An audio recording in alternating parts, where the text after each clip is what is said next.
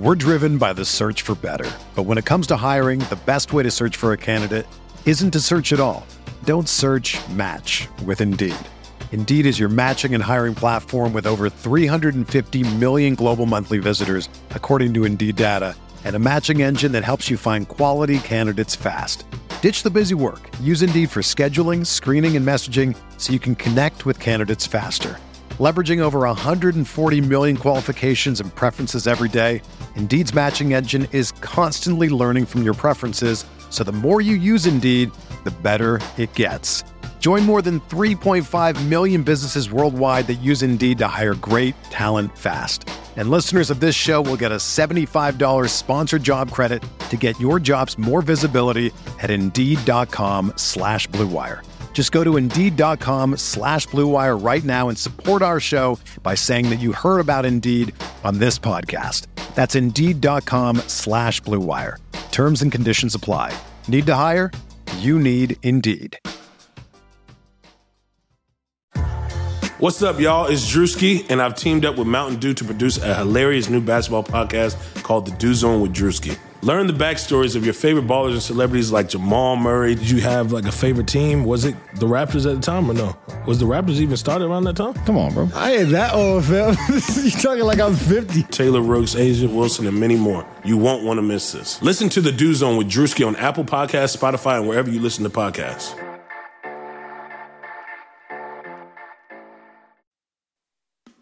Hi, this is Jermaine O'Neal, and you're listening to Setting the Pace on PacersTalk.net.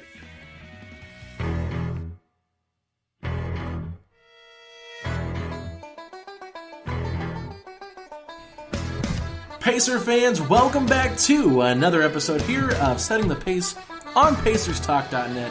I'm your host for tonight's show, Alex Golden, and joining me as always is my right hand man, the president of the Jermaine O'Neal Fan Club.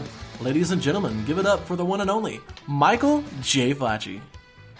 Thank you, thank you. You fans are way too kind. I appreciate it, everybody. But no, I'm thrilled to be here. Talking Pacers, it's my favorite thing in the world. So nothing else I'd rather be doing, even if it's in basically the middle of August. I'm jacked up for this season, Alex. I don't know about you. I am jacked up too. We are 46 days away from the first preseason game in India, 9:30 on a Friday morning. So you make sure you guys get off work for that game if you're looking to see some Pacers action in India. But it was pretty funny today at work. Somebody walked up to me and they said, "Man, you're already talking about the preseason for NBA when we got NFL right around the corner." I said, "Look." My handle says NBA at the end of it. I'm not that worried about football season, my man. It's a, already we never stopped. you know, we've been talking Pacers throughout. Yeah, we don't we don't quit. Pacers basketball never dies.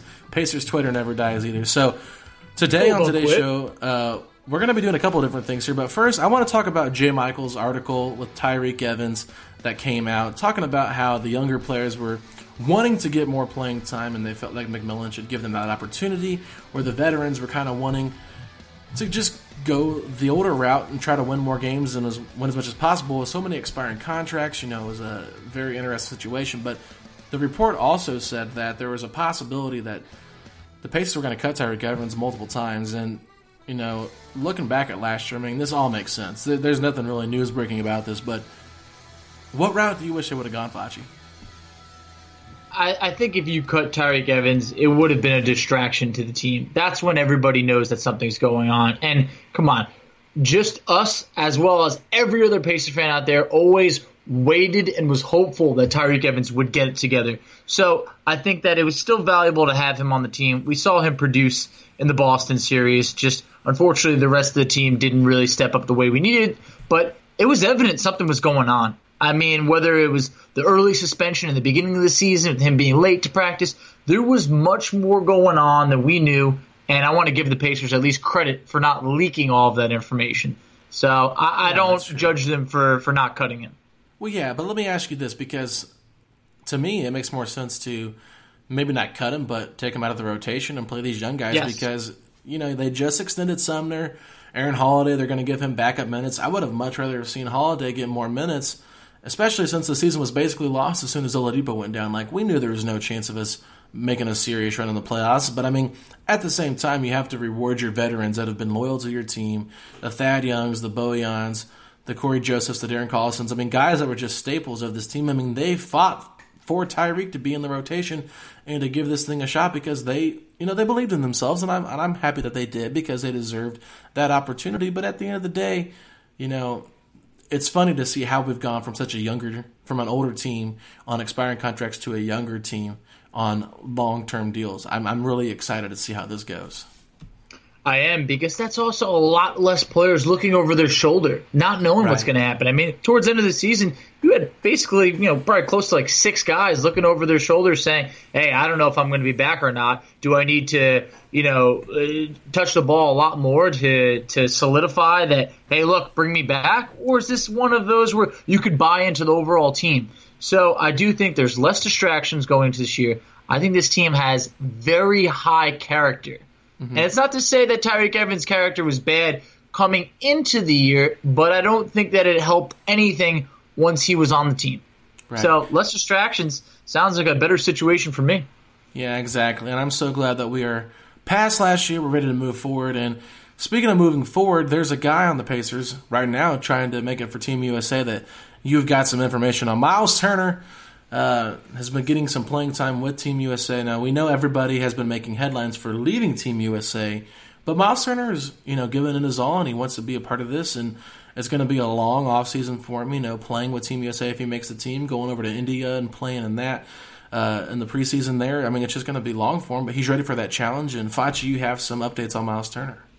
Well, within the last basically about two weeks, you know, guys like Thad Young, who we know very well, has been cut. Uh, Trae Young, Kyle Lowry have dropped out. Marvin Bagley even withdrew, and he was someone who was competing against Miles Turner for, for that last spot. Then we also recently had De'Aaron Fox and PJ Tucker withdrew. So PJ Tucker was supposed to be a, a pretty big focal point of Team USA. They had him in the in the starting lineup initially, and as uh, a couple more cuts need to be made, I believe they're down to about 14 players, maybe even 13. I want to say 14 and they're trying to get down to 12. So I think that the odds of Miles making this team is very good. He's competing against Mason Plumlee and Brook Lopez for minutes at center. So I feel like Miles is going to be able to make Team USA. It seems like there's no sign of him looking to withdraw. And I also think that this is going to benefit him. He's young enough where he can play these extra minutes now. A guy like Oladipo, you wouldn't want him having all these other summer obligations going on. But Miles, he's young enough, playing under Coach Pop. I feel like that's someone you want to mm-hmm. learn from, and you can learn a lot from. So I think this is something where you want to be challenged, and this I think really will help Miles Turner in the long run.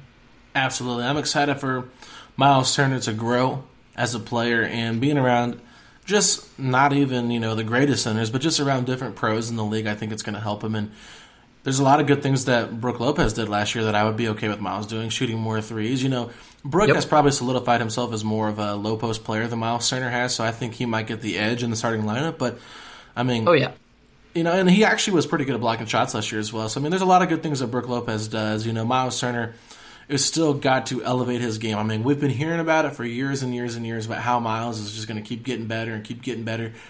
Well, it's time for me to really see that jump and that leap. And I, I want to see more from him this year. I'm really backing him. I'm behind him this year more than I ever have been. I'm just excited for his future, but I've got to see it. He seems hungry because he feels disrespected.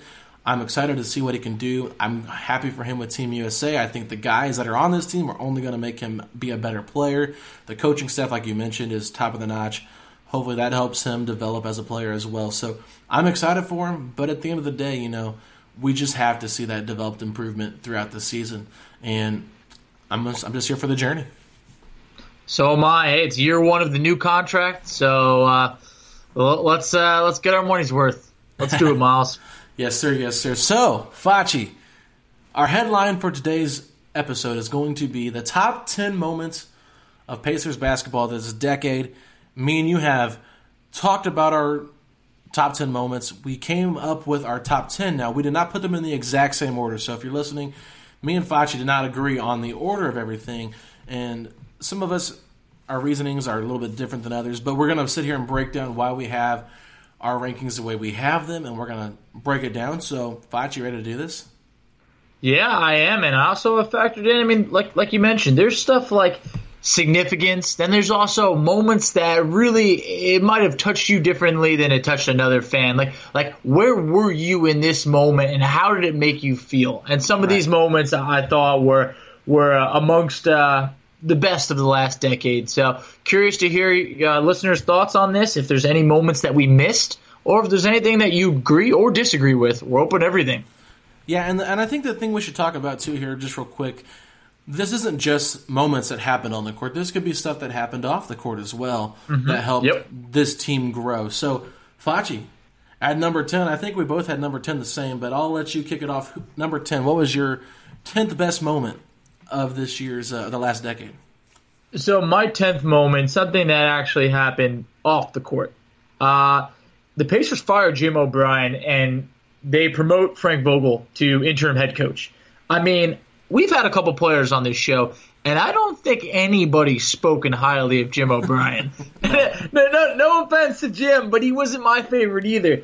And I feel like this move basically kind of ushered in a new era of Pacer basketball. The O'Brien years, like, they're pretty dark. I mean, it's post brawl, no playoffs, and when Vogel's promoted to head coach, he starts playing the rookie, Paul George more. You know, the Pacers, t- they get in the playoffs, they go on a run, they're an eighth seed, but it shows you so much promise against the Bulls that from there, they never look back. And I just felt like that was a significant moment over the last decade that has to be kind of remembered, even if it wasn't technically on the court. Yeah, and that's the the move that helped the Pacers get into the playoffs a year. Now they did lose to the Bulls in five games. It was a gentleman's sweep, but that experience really helped these guys grow as a team. They still had Danny Granger there, but this was the end of the Mike Dunleavy, Troy Murphy era that we were all so happy to see leave. Because nothing against those guys, they were traded here for Al Harrington, Stephen Jackson. I mean that trade that probably ended up being a really bad trade for the Pacers in the long run. I mean, we gave a lot of good players to Golden State for this for this move. but at the end of the day, I mean, look, I, I was completely ecstatic when the Pacers fired Jim O'Brien. I couldn't stand this guy. He was on the Pacers coaching staff way too long. Larry Bird hung on to him way too long. Just was not a great fit for this team. And honestly, bringing in Frank Vogel, I mean, we didn't even put Frank Vogel's hiring as something on here. This is kind of like tied hand in hand with it. Frank Yeah. Vogel was the exact coach the Pacers needed to get them to the championship or the Eastern Conference Finals multiple times. And you know, there are some things that I didn't like about Vogel's offensive schemes. His defense, I thought that was more of a Dan Burke thing than it was a Vogel thing. But still, I mean, his motivation, his encouragement, he pushed these guys and he believed in these guys. The complete opposite of Jim O'Brien, and they got to back-to-back Eastern Conference Finals, and they really gave us some great moments in this decade that we had been longing for since the early 2000s.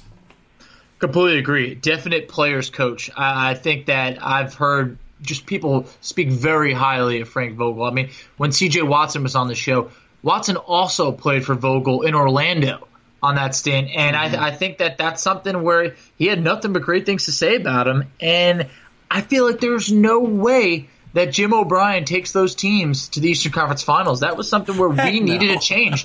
No way. Yeah, we needed no. a change. The Pacers don't even go to the playoffs as an eighth seed with Jim O'Brien that year. So there's no way. Yeah, it was a, a long time coming, and it was the best thing that happened for this franchise to start the decade off with. So, moving on, number nine, Fachi, what you got? These are more of just kind of individual plays. And Alex and I were talking, and, you know, while they're not maybe so significant in Pacers history, just some of Miles Turner's highlight plays. I mean, Alex and I were going through it, and we had the dunk on Gordon Hayward in the playoffs, the, the block on uh, LeBron, which to me was the ushering in of Miles Turner to the league. I mean, just an awesome call. I mean, you got Quinn shouting, "Smother chicken, double time!" You got you got you got Chris Denari saying, "Welcome to the NBA, my friend." I mean, this was just it's on LeBron, and there was this mystique about if you blocked or dunked on LeBron back then. It was so unheard of. I mean, it wasn't to the extent of remember when LeBron got dunked on and they they yanked the tape uh, in a summer years ago. I just yeah, thought- yeah. yeah, that was a big deal back then. When Miles, as a rookie, blocked it and pinned it against the backboard, I lost my mind. I mean, there was a couple other ones we were going through. Alex, I know you were pretty high on uh, another rejection that Miles had. If you want to speak of that, Yeah, the one on Marvin Williams this year was just Oh, yeah. unbelievable. I mean, where he just met him in the middle of the paint and just grabbed the ball. I mean, absolutely beautiful. The dunk that got me off my feet. It was the one of the saddest game in Pacers history. The the game three collapse against the Cavaliers a couple years ago. Yes. But that dunk that he had on Tristan Thompson, oh my gosh! I was sitting on the floor. I jumped out of my seat. I was running around the house. I was so pumped for it. I was just like, look, Miles Turner is here. You know, and I was even more excited that summer because that's when Paul George re- requested a trade. So I'm like, okay, Miles Turner, like we're all in on this guy right now. This Yep. is going to be the new face of the franchise. He's had some great moments, and you know he has been the longest tenured Pacer to this point right now, which is absolutely mm-hmm. crazy because the league changes is. so much. But I felt like you know he's been part of this team for about half the decade. We need to put him in here. And while he hasn't had the greatest playoff moments, there's been times where he's just shown flashes of excellence, and I feel like we should highlight those because Miles Turner is a fantastic rim protector, and he's incredibly athletic. I feel like he's kind of sneaky athletic. How athletic he is, like just attacking the paint. Like I remember the one that he had in New Orleans last uh, two years ago against uh, uh, Diallo. That dunk that he had on Diallo was unbelievable as well. I mean, he's just had really good moments. The one he had this year on Jonathan Isaac as well.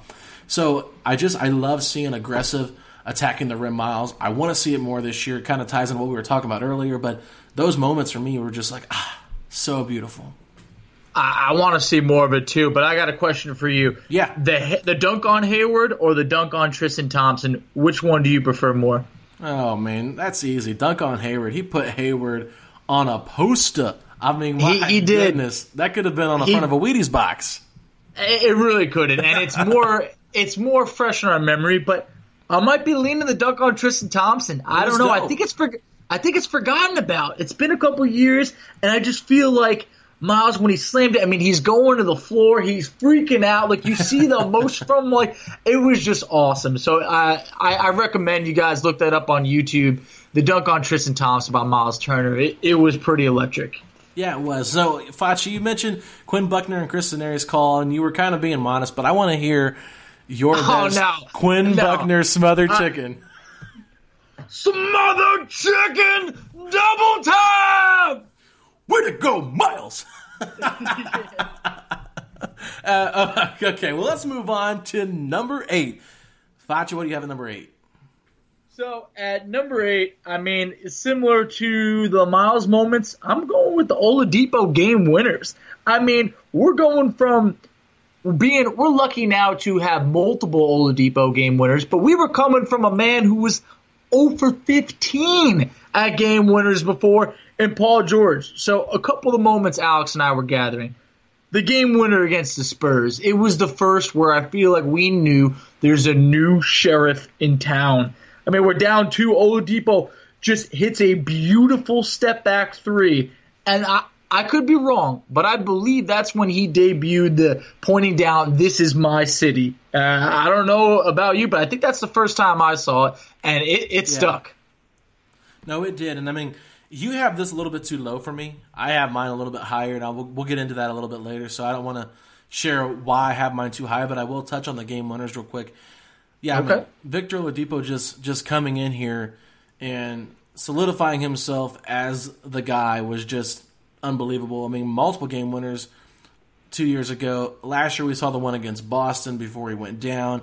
We saw the game against Chicago last year. He was great in Chicago. Him and LaVine just went back and forth trading shots and shots, and that kind of ties into Turner there as well from last moment because Turner had that game winning block. I know you mentioned that you loved that block in that game. and Loved it. it was it was just one of those crazy one of those crazy games like you don't expect the Bulls to be that competitive they weren't but they they bought the Pacers hard and so one of those things you know I just Oladipo hitting those game winners just really was awesome and it made you feel so much better about the trade but yeah I'll get into mine a little bit later I've got it quite a bit higher up on my list just because I'm that big of an Oladipo guy so uh, I guess I'll reveal my number eight right now for the biggest moments of the decade and that's got to be the return of Lance Stephenson into Bankers Life Fieldhouse against the Toronto Raptors.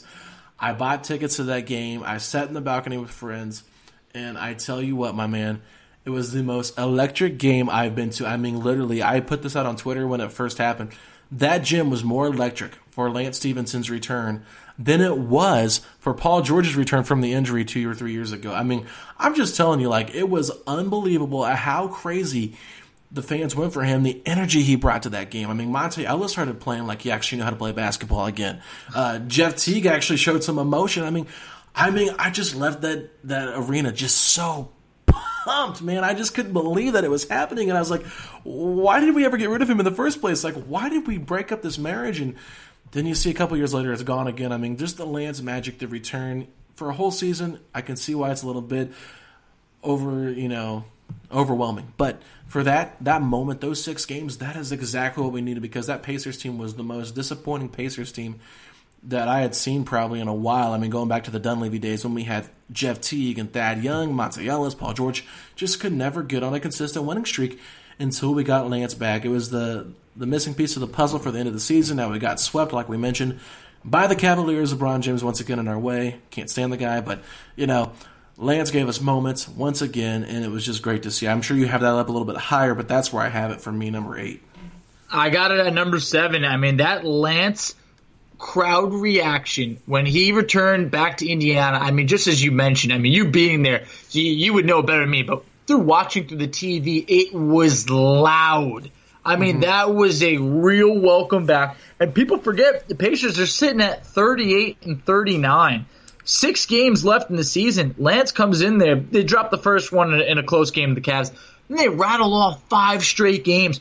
But we got to also talk about in that game of the Raptors. I mean, Lance, he, he's being Lance again. You know, he scores the most unnecessary basket you could ever imagine at the end. He's got DeRozan, PJ Tucker all in his face. Cory I Joseph mean, was the one that threw the ball at him. Throw the ball, exactly. And it's just Lance just walking right through them, at not paying him any attention. He had been barking up T- PJ Tucker before that, like a mini melee's breaking out on the court. It was like the definition of wow, I missed Lance. Oh, and yeah. hey, oh w- without Lance, I don't think the Pacers get in the playoffs. No, he, they like, miss it. He put a, a jolt into that team, and they needed it. Oh, I completely agree. They definitely missed Lance. Uh, and if they didn't have him, they would not have made the playoffs. And that would have even looked worse with Paul George requesting a trade the next year. You know, that honestly, like some fans were even saying, like bringing in Lance was trying to help keep Paul there. Like that's just how much Lance meant to Paul and he meant to the yeah. Pacers organization. Like I know Larry Bird's been more in his corner than probably Pritchard and those that regime, but I mean, at the end of the day, I was just so excited for Lance's return.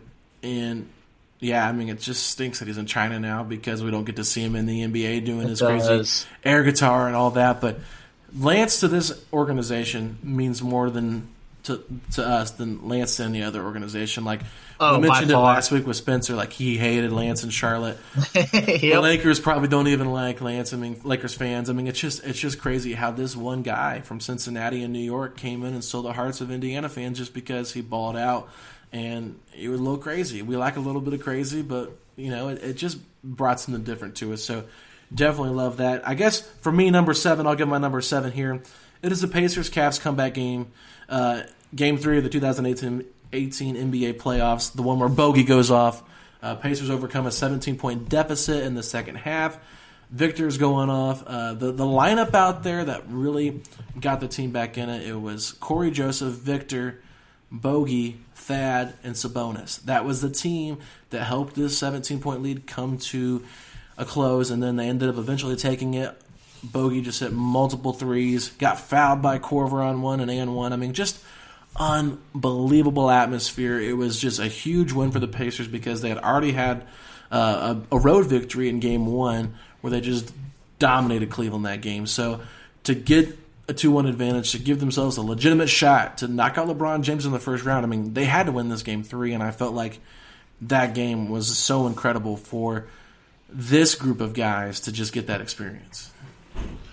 Uh, honestly, I had that on my list, but even higher. Okay. Uh, uh do you want me to, to go into it now, or just save it? Just save it till we get to okay. it. I don't want to steal okay. from you. So that yep. was my number seven. Uh, number six. What do you have? Number six, uh, you know, maybe this is a little bit lower on the list just because it happened off the court, but the signing of David West. This is my number I mean, 6 I, too. I, have talked about it, so, so have you on this podcast. It's probably the biggest signing in franchise history. I mean, this was the turning point for the Pacers. They had never been attracting big name free agents, and I think that got a little bit better this year. But you got a two time All Star to choose us. So right after the Pacers finally get back in the playoffs in 2011, as that eighth seed that we spoke about, they played the Bulls.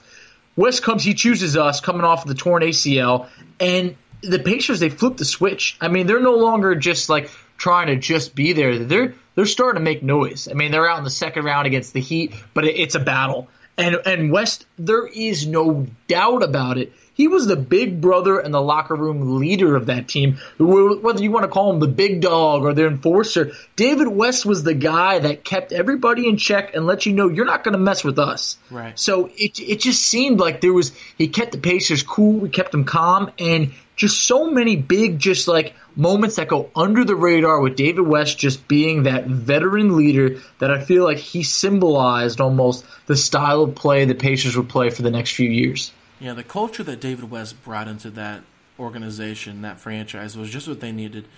Tyler Hansbrough was their starting power forward. They obviously needed an upgrade there. While we love Psycho T and how crazy he was for the few years that we had him, it was one of the picks that everybody hated looking back at it in 2009. So many better options that we could have taken. A point guard, the position we struggled to get for so many years. And if we would have actually drafted a point guard in 09, we might have actually been able to keep Kawhi Leonard, but that's besides the point. Let's not talk about that. Um, but but David West, my, my thing with David West was just like this move was was huge, not only for the fact that he chose us, but because there was a team in Boston. Yep. Paul Pierce, Kevin Garnett, Ray Allen that were recruiting David West to their team to be part of that starting core. And you know, he thought about it, but he felt like Indiana was a better fit for him and it just it was just really cool to see. We saw Boston kind of, you know, fade out. Pacers kind of took their position against LeBron and Dwyane Wade and Chris Bosh, and then Ray Allen eventually left Boston and joined the Heat. But we had David West during that period, and he was the guy that hit the go-to shots. I put this on Twitter last week. I said while Paul George might have been the best player, David West was the most important. David West carried this team, put the Pacers on his back, and really just helped this team mature because they were immature. Danny Granger was a good leader as well, but he wasn't healthy during their big run. It was Lance, it was George Hill, it was Hibbert, it was Paul George. All guys who had never really had this experience in the NBA before, didn't know how to handle success, and while David West didn't have great success in New Orleans, I mean, they had good success, but nothing great. His experience, his leadership, his demeanor, him as just a person, he just carries himself so much differently than any other, you know, player that we've really brought in here. I mean, it's just so much, so much great things to say about him. Like it was a really sad thing to see him go because he just felt like there was too many children in the room and he was the only grown up. And it, it sucks. I mean, you kind of saw it on the court. He kind of just didn't really give up, but he did a little bit. He wasn't trying nearly as hard as he had the year before, and he gave up 12 13 million dollars to go play for San Antonio because he wanted to win and he wanted to be in a different environment. And we give him credit for doing that because he didn't have to come here in the first place. But it's just sad that things didn't end a little bit better. So I, I love the move though. I'm trying to be positive here with everything I'm saying about David West because without him we don't get to the Eastern Conference Finals period. Oh definitely. David West is the definition of if you love him let him go, let him fly. and I just felt like at that point, someone get this man a ring. I wouldn't bat an eye if he latched onto a team, and that's what he did. He went with the Spurs, didn't work out. He went with the Warriors, he got his, and for that, and that's awesome. He retired, he capped off a really good career. Yep. All right, so let's move on to number five. We are halfway there. Facci, number five, greatest moment for you. Number five was the moment that you spoke about before. It's the Pacers versus the Cavs, game three, the 17 point comeback. Uh, I simply known it as the bogey game. I just feel like Bogey that night was almost becoming a household name overnight because he just wouldn't quit. He's lighting it up from three. He's guarding LeBron. I mean, I remember being like, I don't remember Bogey playing defense like this. And trust me, LeBron had 28 in that game. It's not like he shut him down, but he made things difficult for LeBron. So the Pacers come back from 17 down. I mean, it was nuts. I mean, they take the lead in this series two to one. He scores 19 of his 30 in the second half. He just couldn't miss. But on a, on a special side note, I was watching that game with my parents. Shout out to my mom. I'm sure she's listening to this podcast eventually. And they were so into that game because they thought it was over. And, I, I'm sitting there going, oh man, this is going to be rough. Like, I don't want to lose this game. And the Pacers, they just wouldn't quit. And it, it was just unbelievable to see. I mean, the four point play when Bogey hits that and, and he falls into like the, the, the side where the chairs are. I mean, that was a moment that I just think about, and it's just like, wow, that was a comeback. You never know in basketball. It's a game of runs, and that run for the Pacers was just so awesome. Yeah, I remember exactly where I was watching that game. I was at my parents' house with my fiance. We were watching the game, and you know, like we all were like, okay, you know, we got to cut it to you know, seven or eight by the third quarter so we can hopefully have a chance in the fourth. And then things just start clicking and clicking and clicking. And I'm just like freaking out. My wife's like, oh my God, you know, my, it was just awesome. She was just like, she's like, okay, I really like Pacers playoff games. She's like, I love Bojan, you know, it just really got her into the Pacers a little bit more. I think just seeing me excited got her excited. And my dad was getting into it. Uh, so it was just one of those things, and we made it a tradition after that game to watch all the playoff games together. The four That's of us awesome. at my parents' house that series, and uh, game seven, you should have seen my dad. Oh, he was so livid with LeBron. I mean, and the referees. I mean, blaming the refs for everything oh, was yeah. great. But, uh, but yeah, I mean, we, we did our best to make sure we watch all those games together. It was just one of the greatest moments. But yeah, I guess I guess I'll move on to my number five. I already talked about that game quite a bit, but my number five is a little bit lower uh, than I'm sure you have it. But that is Paul George's game five versus the Heat in the 2014 Eastern Conference Finals. The Pacers were down three to one. They had home court advantage. They had been making a fuss about getting the home court advantage against the Heat for so long, and then they were down 3 1 heading into game five. Paul George just could not miss. I mean, the dude was lights out from beyond the arc all over the place. Honestly, I mean, it was one of the most beautiful performances I've seen from Paul George. Larry Bird was very disappointed with Lance Stephenson's uh, antics, blowing in LeBron's ear, touching his face, you know, just basically saying, hey, you know, your stupidity and your antics took away from Paul George having this special moment. I mean, we weren't even talking about that. We were talking more about Lance and what he was doing. To me, this is a little bit of an overhyped game. I know that it's way higher on your list, but to me, if you watch that game, every other pacer besides Paul George in that moment, the last like three minutes, just looked like the game was over to him. Like the series was over. They didn't have the same fight they had. They had been br- just been brutal that playoffs. I mean, they got through the first two rounds, but I mean, it wasn't easy. They put way too much pressure on themselves, and they just really didn't handle it very well. And this is LeBron James, Dwyane Wade, Chris Bosh. I mean, one of the greatest teams ever assembled. Don't get me wrong. I mean, they were in our way for a reason because they were the better team. But I feel like this game, if it had been to push a game seven, or you know, to if it had been a game two or something like that, where it would have even the series give you more of a hope. This is like, oh yeah, we get another chance to stay alive and then go get murdered in Miami once again in Game Six. Like to me, it was just a little bit of a of a great performance of Paul George. Needs to be on the list because it was fantastic. But I do think that there are some other moments that you've already mentioned that are better for this franchise. And honestly, like this was kind of the end of the, the Pacers' run with this with this group. I mean, it was kind of sad. It all just kind of fell apart after that.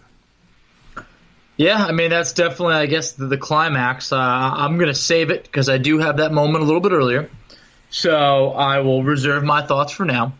uh, but I'll give you my my number four. Um, my number four on there was uh, David West's go ahead shot against the Hawks in, in uh, round one. I mean, it's not a buzzer. That's the same year as the Paul means. George uh, Eastern Conference Finals game five that I just talked about. Right. Mm-hmm. Yep.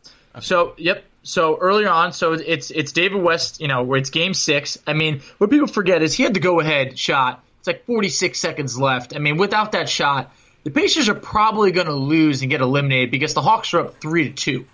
So if you're going to be the one seed and lose to the eight seed, that's an absolute embarrassment. So it's not just that that shot.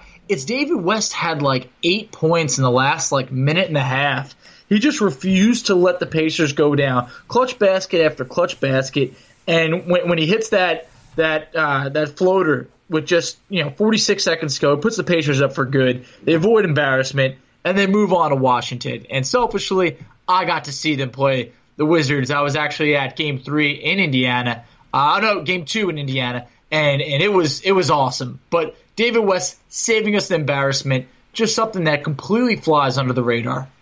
Well, yeah, and this is why I have this higher than number four for me. Um, this moment was bigger to me than Paul George's moment because the Pacers were on the brink of elimination. I know in both situations they were, but what would be worse, getting eliminated by the Heat in five games in the Eastern Conference Finals, or getting eliminated by the Atlanta Hawks, an eight seed in the first round? I mean, that would have been completely embarrassing. And it we knew have. Roy Hibbert, like the the Andrew Bynum addition, just messed with him mentally. Chris Copeland's out there trying to guard Pero Antic. I mean, Ian Mahinmi's out there. I mean, Roy Hibbert was just lost on the bench, lost in the series, and this was somebody that was the Heat stopper just the year before.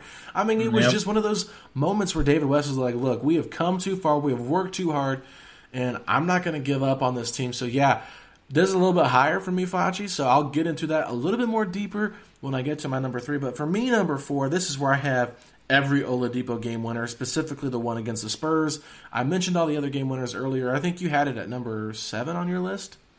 Uh, yeah, I believe so. I can't remember, but yeah, it was it was you know it was early in the rankings for you, not to not towards the top, but for me, it's just like look, Paul George put this team in a bind. He said, "Look, I want out and I want to play for the Lakers."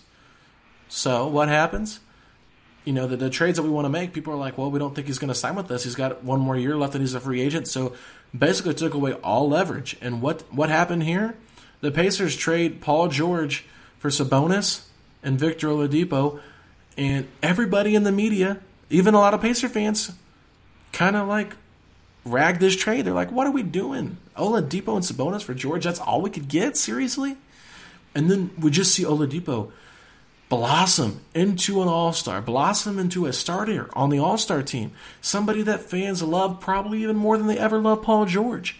And these game winners, to me, when he yelled, This is my city, I mean, it just solidified to me that he was all in. He was the replacement for Paul George. He was ready to elevate his game to the next level. And while we only saw one really solid year because last year was, you know, tore down to injuries, that moment for me made this trade a win in my eyes. And I think that's why I have it higher because I don't just view it as, oh, game winners, great moments. I view it as we won this trade. The trade for Paul George benefited us. And not only did we get Victor Oladipo, we got Domas Sabonis, a double double machine, like you like to call him, off the bench. Mm-hmm. Just somebody that, you know, changed the entire way the Pacers played and became our best pick and roll big man and, you know, since David West. So in all honesty, like I, I think that you might be undervaluing the importance of Victor Oladipo to this team by having not mentioning this part of the deal, like with the trade as part of your highlight moments, and maybe you just didn't think about it like that. But for me, that's all I was thinking about is these shots just proved that he was the guy that's going to lead our franchise into this future and a future that a lot of people believe can be very high and possibly reach the same level or higher than what Paul George took us to. Yeah, I mean it's a good point. If you tie it in all like that, I think I have it lower on just because it is just because it is regular season. Well, so I am fair, someone who the moments were, but I tied the trade into it too. Yes, if you, if you do if you tie the trade into it, sure, you know, hey, we got a guy who can close and is also now an all star. Um, since it was regular season, I had it lower on just because some of them, some of the playoff moments were, you know, pretty big. Uh, those were the bigger stage. Uh, let alone, you know, some of the Oladipo ones, like against uh, the Celtics, it's like the ninth game of the season, or against the Bulls, it's a it's a team that's not too good. Even though, trust me, I went bananas seeing those game winners, and they were pretty damn awesome. But but moving on, I have number three, a moment that you were lower on that we talked about. That's Paul George's game five against the Heat. Way too high. I don't know, man, because I'm telling you, the Pacers, they stave off elimination. This isn't just, oh, we're, we're living to see another day. This is, at the time, your franchise player scoring 37 points with 31 in the second half, 21 in the fourth quarter. If things didn't end the way they did with Paul George, people are saying, man, that moment made me feel something. I, I was no one's ever. I need to let this be known. No one's ever replacing Jermaine on my list. But I loved Paul George. I did. I was very hurt by that trade. I loved him, and I felt like, hey, you can have whoever you want. I got my franchise guy. And Paul George that night played like a franchise player. And I was saying to myself, the guy on the other end, that's your king. LeBron had seven points in that game. Battled in foul trouble. Looked just nothing. On that day, we had the better guy, and I knew we were going to live to see another day. And if we won game six, we're going back to Indiana, and anything could happen. It made Yeah. me believe. What happened in Game Six, Fachi? It did not work out well. Then that's my problem. It's like you know, it, it, where was this in Game Two? Where was this in Game Three and Four on the road? Why did it wait till Game Five when you were at home and you're facing the brink of elimination? Why didn't Paul George step up and do what the Pacers did with Oladipo against the Cavs? I mean, for crying out loud! I mean, even two or three years before that, I mean, we were not in the same predicament we were in there. Now, I mean, I don't think it was all Paul George's fault at all. I mean, the guy was playing out of his mind, but he was leader of this team. He was supposed to be the best player, and while he had a great moment in that game, to me, like he he could have done so much more. Like Game Six was atrocious. We got completely slapped in the face. And you said, "Oh, LeBron had seven points in that game." Well, LeBron James remember that he had seven points, and he came out Yeah. and completely dominated in Game Six. And made the Pacers realize, yeah, you're not even close to being a title contender, but this was cute while it lasted. I mean, that's what it felt like to me. It felt like we mentally that team was mentally destroyed, and it was the end of it all. I mean, I mean, I know Paul got injured that next summer, and that really made the thing end altogether. But it just Lance caused a lot of problems in that series. Don't get me wrong, and the antics to Lance really took away from Paul's moment, like I mentioned. But yeah, I mean, it was a great moment. Don't let me don't let me undersell that. It was an amazing moment. I I felt the same way you did. Oh my God, Game Six! But if you're looking back at it now, trying to be giving a good perspective to me, it's like okay, this was a little bit overhyped because we had nothing to lose. Nothing to lose. We were going to get eliminated, and the, and the, he were like, "Well, this is Game Five in their place. If we don't win, we still have two more chances." The Pacers said, "We're fighting for their life. It was they were surviving." and that's why this is the greatest Pacer moments because in, in that moment it was legendary. Can't look at it That's fair. That night, that was a moment. Final score 93-90. It was like a one point game with like barely any time left. It was a battle, and Paul George, big shot after big shot. We live to see another day. Yeah, no, I mean you're right. You're right. Those moments, that moment was big, but I think it is a little overhyped. And so for my number three, that's why I had David West Game Six winning shot versus the Hawks because, like I mentioned earlier, like that would have been the most embarrassing moment to see the Pacers go out in six against the Hawks, an eight to one seed.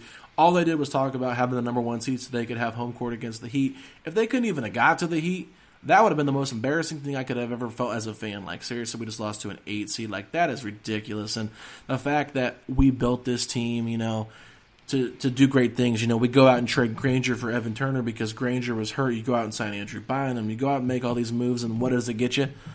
Elimination because Hibbert can't guard Pero Antic. Really? I mean, that's what's going to end our Pacers series. Like, West saved it. I mean, getting us Game Seven at home was everything, and the fact that we had to scrap and claw and do everything we could to overcome the Hawks. I mean, that that, that moment to me would just resonates more in my head as like, "Ah, thank you, David West, for saving us. Because if not, we'd have been the laughing stock of the league, and nobody would have taken us seriously. And if you would have thought Paul George wanted out three years later, that would probably have been the moment Paul's like, "Man, I got to get out of Indy." you know, it would have Yeah. happened three years earlier. I mean, it just to be honest, I mean, it was just so critical to me. So that was my number three, but we don't want to talk too much on it.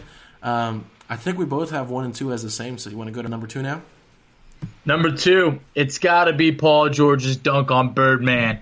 Eastern Conference Finals, Game Two. I mean, that was like you can make an argument that might be like the Paul George highlight uh, to this day. I mean, the Pacers are clinging to a two-point lead. The third quarter is winding down. Paul George drives right past LeBron and just throws it down over Birdman. Birdman looks absolutely humiliated. Could you imagine if that happened in Indiana? I would have. Everybody would have went wild. Instead, you got the Miami crowd kind of like looking down, like, "Oh God, how do I react?" Like that was pretty awesome, but I don't want to show it. I mean, it was it was quite the slam. The Pacers hold on. They they end up tying the series at one to one. It's actually what people forget about is right after LeBron's infamous game-winning layup when Roy wasn't on the floor. So it, it, was a good way to, to come back and really just uh, even up the series after a mishap in Game One. And the fact that the greatest pacer of all time, Reggie Miller, was calling that game yes. on commentary. Let's just take a little flashback, Facci. Let's go back and listen to this excellent moment.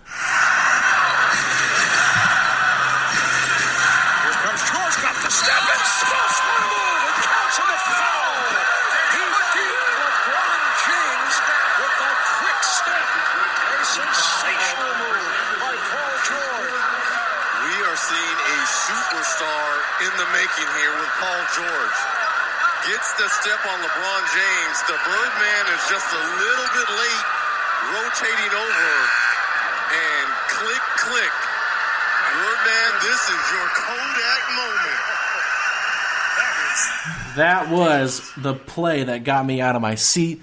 The moment that made me realize, man, the guy that I questioned that we draft, like, who is this Paul George guy?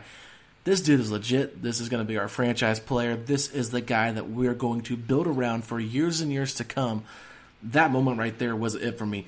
The high five with LeBron after LeBron came down and hit the half court shot after Paul George's incredible dunk on him, blowing by him. I mean, the respect that LeBron gave him made you feel like, okay, he just accepted our guy. Our guy is in. The next year, All Star game, Paul George is on the court with Erik Spoelstra coaching with LeBron out there. I mean, you just knew, like, oh man, this is like so dope that our guy's going to be here. And honestly, like, it just is really sad that things ended the way they did with Paul because that moment, Paul George, number 24, became before he came number 13, was the player I fell in love with. The number 13 Paul George is not who I fell in love with as a Pacer fan, but Paul George, 24, young King George, that's who I loved. That moment, that three that he hit to send the game to overtime from David West, where it was twerked in the air. I mean, that's part of that game. I mean, that whole game was just a Paul George breakout moment to show that he was the best player on the Pacers. Maybe not the most important, but the best player in the way that this team was going to be run was around him for the near future. Unfortunately, like I said, I wish it would have been longer, but that moment was oh my god. I mean, I still I get chills. I have a literally an autographed picture from Paul George of him dunking on Birdman. I got him to autograph that picture for me, so I have that. That's poster. awesome. It's the most beautiful thing I've ever seen in my life, besides my wife. That's awesome. yes, of course. You know, Reggie said it best: a superstar in the making. That was that moment that everybody spoke about. I mean, you can make an argument that when you think of Birdman, you think of getting dunked on by Paul George. Right. No, for sure. I mean, it's it's true, and uh, when I think of Birdman, I think of two things: the dunk on uh, the Paul George dunking on him, and the 15 miss attempts that he had in the slam dunk contest. that was brutal. Oh One of the worst dunk contests I've seen. I mean, I I was wondering if they were just going to make it stop at one point, but hey, not the best moments to be memorized by, but uh, hey, you know what? That that moment that was a just summed up as a moment. Paul George Duncan, you'll never forget it. But number one, uh, we're we're both in agreement of this. I mean, this moment was so significant, it and this ended is a player's career, literally. It, it yeah. I mean, if you think about it, it's it's interesting how this play went both ways for for other players. It's the Roy Hibbert block on Carmelo Anthony. It's Game Six. All right. Now the Pacers are they're up ninety two to ninety. All right. There's five minutes to go, so the time, it's not like it's at the end of the game, but oh boy, it was a moment. Melo gets right by Paul George and is met at the rim by Roy Hibbert for his fifth block of the game, and the Pacers never look back. They finish off the Knicks like it's old times, and Melo and the Knicks, oh, Melo would return to the playoffs eventually, but the Knicks never did. The Pacers move on, and for me, it was honestly the background on my phone for about three to four years. Everyone was telling me to move on, and I was saying, no, no shot. I know what I felt that night. And for Roy Hibbert, unfortunately, it's one of the last moments you know we really had as a positive, shining moment. Shortly after that, it was uh, his career was kind of downhill. Yeah, and and just uh, looking at that picture, the ball perfectly placed, like the Pacer logo, in Hibbert's hand I mean, this play could have gone one or two ways. I mean, if he gets that oh, yeah. dunk, that energizes their team. That's a timeout by the Pacers. We're talking tie game. this is game six. We're possibly going back to game seven in the garden because remember, the Pacers were the three seed. Yep. New York was the two seed at this time. Yep. And this was the Pacers' second year of really trying to make a nice push. And honestly, it just solidified the Pacers as a legit contender. And Facci, I've got the play here on my phone. Are you ready for it? Love it. Bring it. Threes by the Knicks. Now Shumpert gone back to the bench. I wonder if he was coming in for JR. Anthony attacks Hibbert. Oh! Denies him at the rim. Block number five for the Pacers center. Wow, what a play. Oh man, it doesn't get any more beautiful than this. All the yellow shirts sitting there watching this block in the background. Hibbert just stays there, and I mean the way that he had to hang in the air for that block too. I mean, it's a little bit underrated. Like his hand was on the ball for a while, and like Melo kind of pushed it back, and he had to come back and push against it. Just the resistance. I mean, that moment was one of the most incredible moments that I've ever seen. And Facci, I mean, that put the Pacers on the map more than the Paul George dunk. Paul George's dunk was more for him on the map, but that mm-hmm. block for Hibbert put the Pacers as a team as somebody that you don't want to mess with on the map. Oh my god! And I, I could tell you, I remember I was sitting in my friend's basement. I was in New York, uh, just surrounded by Knick fans. And when that block happened, I swear it sucked the life out of the room. And for, I was the only one freaking out. And you could just imagine everybody just they knew it was done. It was there was a legitimate momentum shift right there, and the Pacers never looked back. Yep, you're right. So there you have it, folks. The top 10 moments of the decade.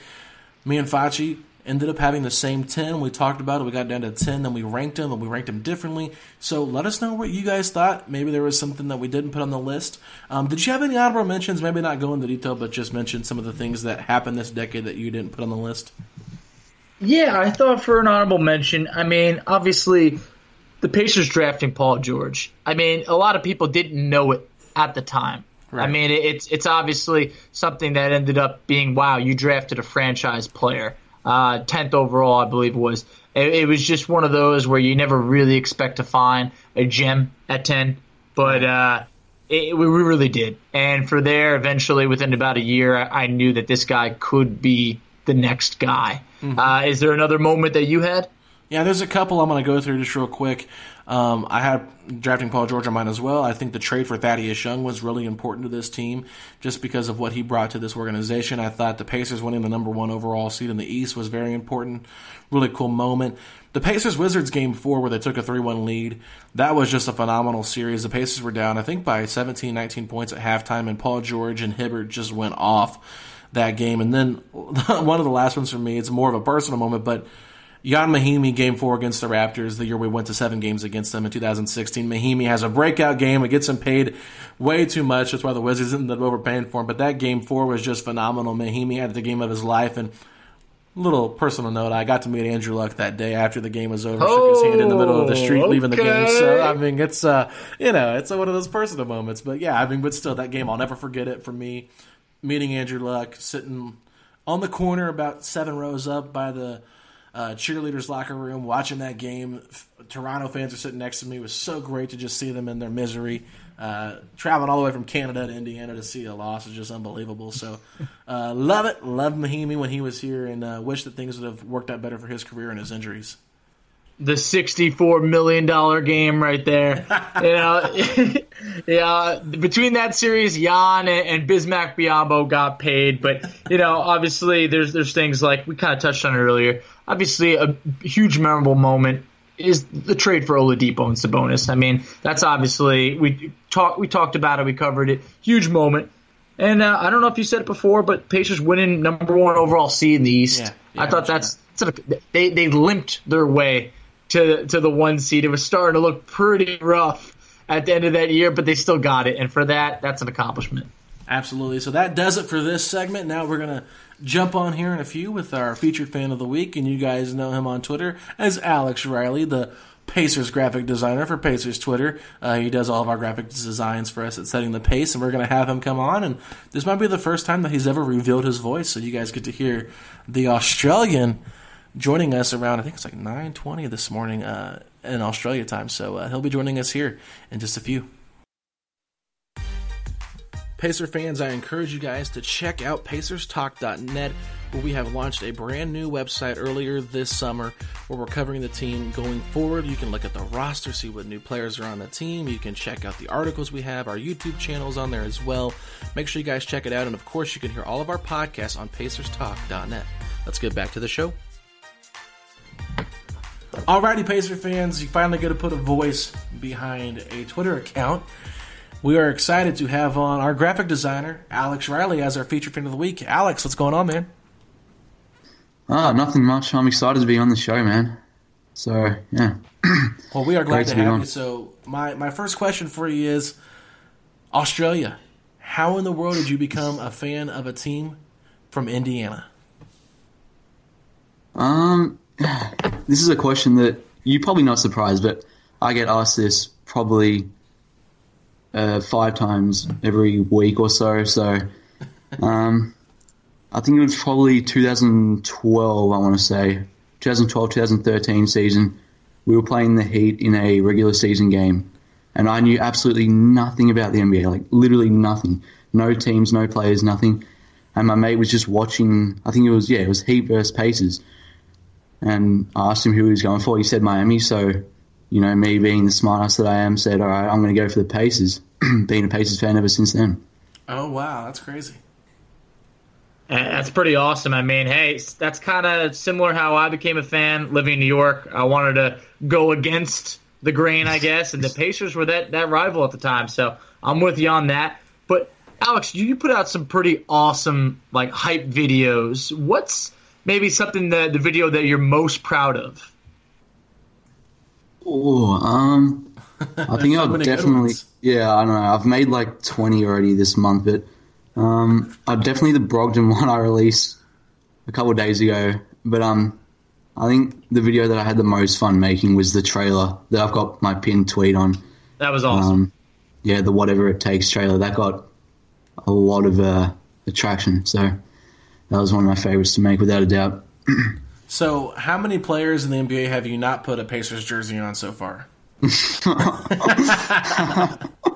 That is a fantastic question. Um, oh god, I actually did an over under as well on my Twitter, saying like sixty four, and most people actually said under. I think, but um, oh, there's not many. I think I did like I actually tallied it up. I did like over eighty this Oh off season god, alone. that is so crazy, man. yeah, Well, let I me ask you this, just to kind of keep it relevant. Like the moves that we've made this summer, you know, the moves that were made last summer, like some of the guys we had. Like, who was your one of your favorite players on the team? Maybe it's a new addition, or maybe it's someone that's been here for a while. Um, I think Thad was without a doubt my favorite pacer for the last couple of years, or last few years actually. Um, but I think the player I'm most excited to watch is actually uh, Jeremy Lamb. So excited to watch what he can do with a bigger role, especially on a playoff team as well. TJ Warren, you know, that's two guys that haven't really had a chance to play on a winning team. So definitely excited to watch those two guys ball out in a Pacers uniform. I think those are going to be some awesome pieces to the team. Really added a lot of depth. Uh, now, Alex, have you had the opportunity to uh, attend a Pacers game live? And if not, do you have any plans to? Um, yeah, I have. I went last year, November, late November, so November 23rd, and then I went a week later to a Lakers game, Lakers Pacers, where we were down. I'm sure you remember we were down by about 30 in the first quarter. Um, yeah, that Nah, but- that was a rough one. yeah, that was rough, but um, no, it was great to be there, but didn't get to see Victor in either game, so that was a bit disappointing. That's tough. So you are planning on coming to the All Star game in 2021, correct? Oh, 100%. Yep, 100%. I'll be right there. So I'm sure that being from Australia, you probably have some connections with Leigh Ellis from the starters, right? Um, Are you a fan of him No. or no? oh, well, yeah, yeah, yeah. Um, Can, can you shoot better than The him? starters got cancelled, didn't they? Yeah, but think they're they trying did. to make a comeback. That was really upsetting, man. I don't understand Um, why yeah, NBA no, I TV love- did that. Yeah, that was bizarre. Um, no, I would definitely say I'm a better shooter than him. So, Oh, so give us a little bit more. You know, I'm not trying to be like creepy, but like, how tall are you? Like, you know, what's your favorite sport? What do you like to do? I mean, who is Alex Riley outside of the guy we see on Twitter? Um, don't know the exact height, but I'm not very tall, so I'll probably give myself an extra inch or so. Uh, five ten. Okay. so you're Um, Fachi size. Exactly. Maybe maybe five nine and a half. I don't know. Um, And Eh, we round Yeah, up. That's what we do. yeah, yeah, yeah, exactly. um, no, basketball's not my favorite sport, but I also play cricket. I don't know if you guys know much about that, so it's pretty much the Pretty Australian nothing. baseball, if you will. Okay. Yeah. I just know Um, cricket is little insects in, in America. Yeah. That's our Um, version.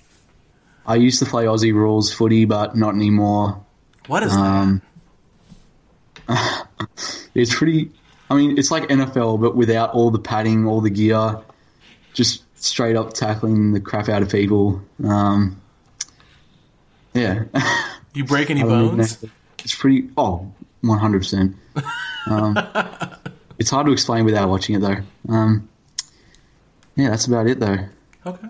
I studying journalism as well, but you guys probably know I'm more of a designer, so yeah, I know. Hey, uh, one of the last questions before we wrap up. Alex, you recently kind of, I believe, did some work for Miles Turner. Do I have that correct? What was that Yep. like? Oh, that was awesome, man. Um, yeah, Grant. I'm sure you guys know Grant Yep. uh, Afseth, I believe. Yeah, he hit me up just asking. He said he had an opportunity to make a video on his website. Well, it was originally meant to go on his website, so I was like, oh, 100%. Um, and then things, some things happened, and I was lucky enough to get it on his Instagram, and that was pretty awesome, man. Yeah. That is pretty dope. So now people can reach out to you, and you are open to making graphic designs and graphic videos for anybody. But you have an email address where people can reach you at, and do you have a website where people can see your work? Um, yep. Alex R inquiries at gmail.com is my email, but you can find that on my Twitter bio at AKRiley5. Um, and my website's linked there as well. So pretty much everything's on my Twitter. Cool deal. And I mean, I know that we use almost all of our graphic designs. I think we use all of our graphic designs for setting the pace and pacerstalk.net from Alex. And we have a whole entire page dedicated to Alex's work there. So if you guys do check out the website every once in a while, check out that portion of, you know, pacerstalk.net where you can see all of Alex's stuff. And uh, what is your Twitter handle one more time? I know you changed it from what it used to be. So what is it again? Yeah. Um, at AKRiley5. Okay. Well, awesome, man. It was a pleasure having you on, and we just want to say Thank this: you. like, thank you so much for all that you've done for our podcast and our website. I mean, you really have elevated our credibility with all that great work that you do. So we really appreciate it. Nah, Thanks all, a lot, all good, man. Alex. Appreciate it. All right, Fachi. Well, that does it for another show. Hey, well, I actually had a fun time talking today. It was always great to relive some of the best moments of the past decade. I mean, when you got no basketball on, what what better do you have to do than relive some of the best moments? And absolutely want to give a shout out to our feature fan of the week one more time, Alex Riley. Thank you so much for coming on and just letting us get to know you a little bit better. And if you guys would like to give us a rating and review, check it out on iTunes, Apple Podcasts. Give us a rating and review. We're available on all platforms for podcasts, so make sure you guys check that out.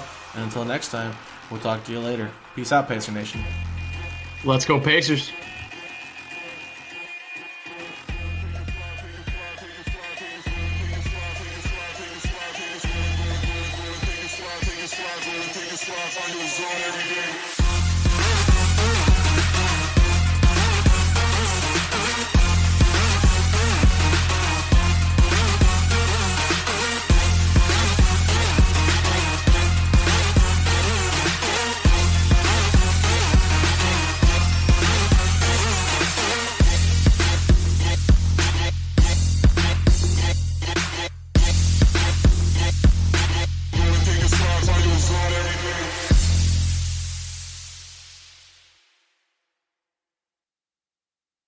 Nobody builds 5G like Verizon builds 5G because we're the engineers who built the most reliable network in America.